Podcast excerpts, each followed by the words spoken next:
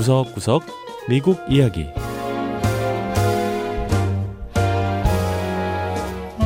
미국 곳곳의 다양한 모습과 진솔한 미국인의 이야기를 전해드리는 구석구석 미국 이야기 장량입니다. 디스크 자키, 줄여서 DJ라고 부르는 직업이 있습니다.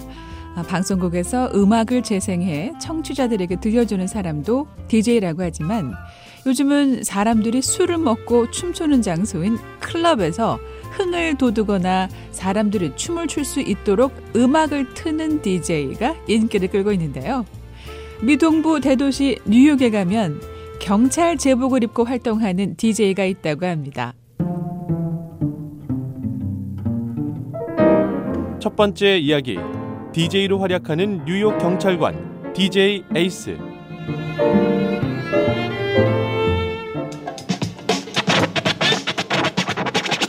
턴테이블 전축 재생 장치 앞에 한 DJ가 서 있습니다. LP판 위에 손을 얹고 앞으로 뒤로 돌려가며 멋진 힙합 음악을 만들어냅니다.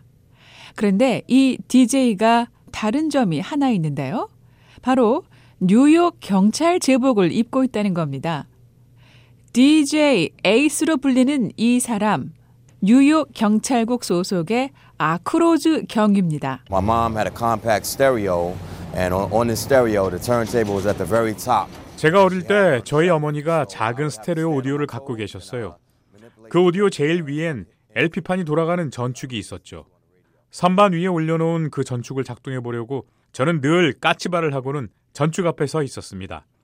힙합 음악 LP판들을 가지고 라디오에서 들은 음악을 흉내내기도 했고요. 로즈 씨의 이런 음악에 대한 사랑은 해군으로 복무하는 5년 동안에도 뉴욕시 경찰로 일한 지난 20년의 세월 속에서도 변함이 없었습니다.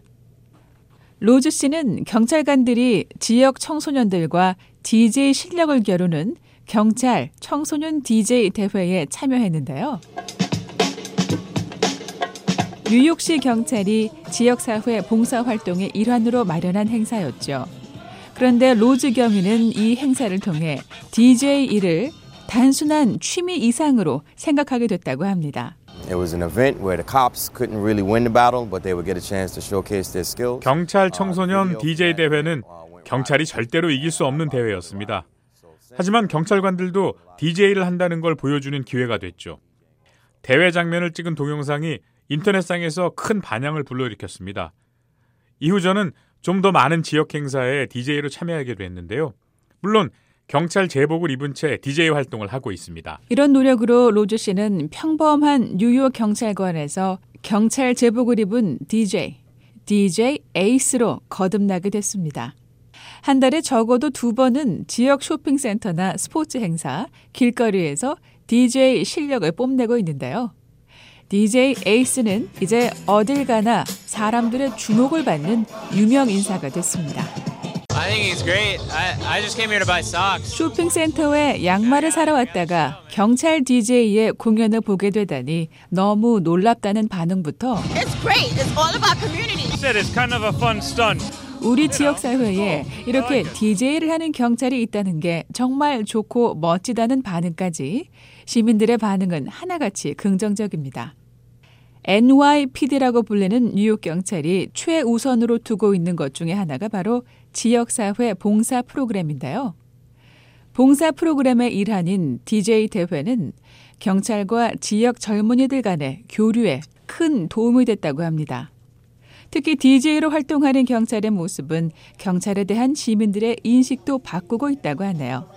Some people don't think I'm a real police officer, and uh, people are, are very comfortable approaching me. 어떤 사람은 제가 Uh, 진짜 경찰이 아니라고 생각합니다. very comfortable talking 경찰. 흉내를 내는 DJ로 생각하기도 하죠. 제복을 입고 DJ를 하는 모습을 보고 나면 사람들이 훨씬 절 편안하게 생각하는 것 같아요. 제게 편하게 말도 걸고 이런저런 것들을 묻기도 하고요. 저 또한 시민들에게 말합니다.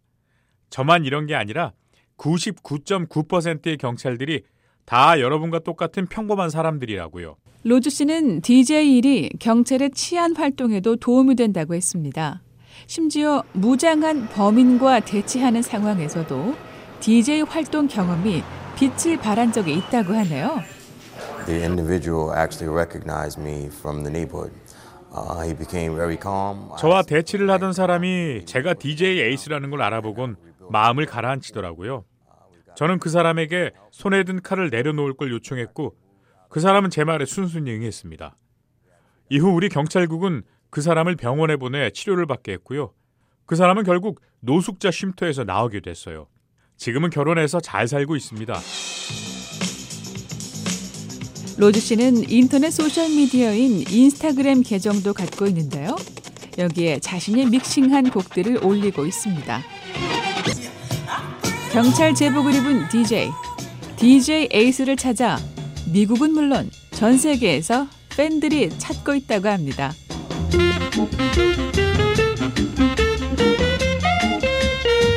두 번째 이야기. 미국 커피 문화를 주도하는 미서부 시애틀. 최근 미국 최대 커피 전문점 스타벅스의 하워드 슐츠 전 회장이 내년 미국 대통령 선거 출마를 고려 중이라고 밝혀 화제가 됐습니다.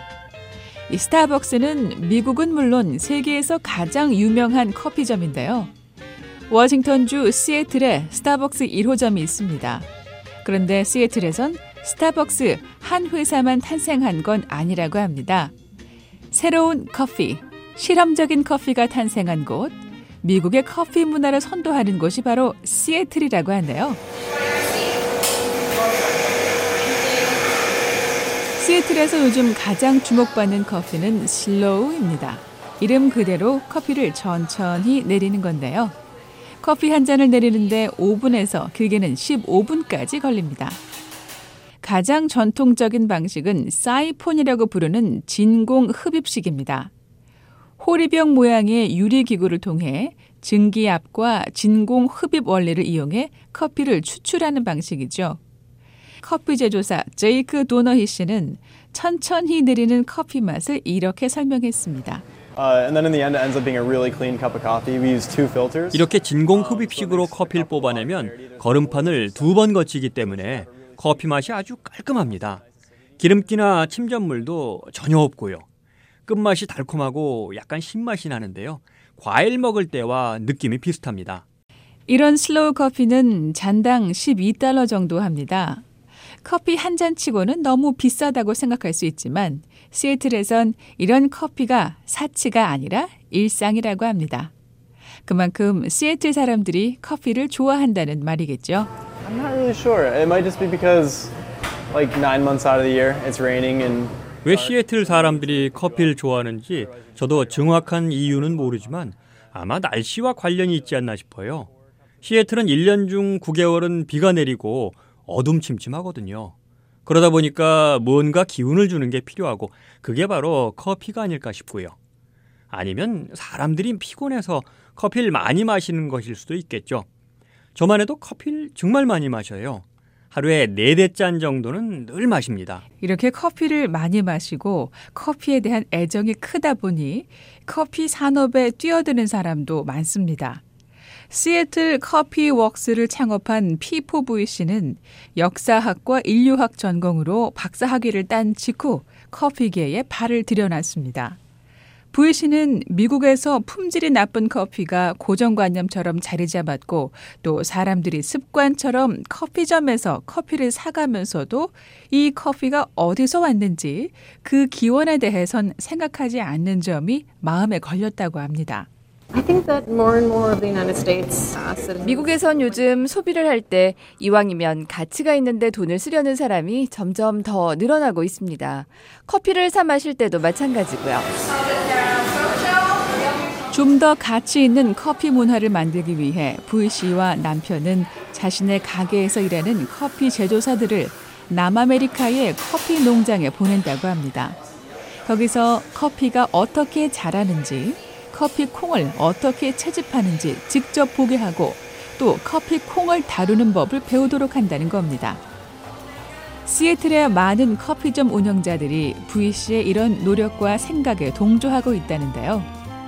시애틀에선 이렇듯 미국의 커피 문화를 바꿀 새로운 커피 혁명이 진행되고 있습니다. 네, 구석구석 미국 이야기 다음 주에는 미국의 또 다른 곳에 숨어 있는 이야기와 함께 다시 찾아오겠습니다. 함께 해주신 여러분 고맙습니다.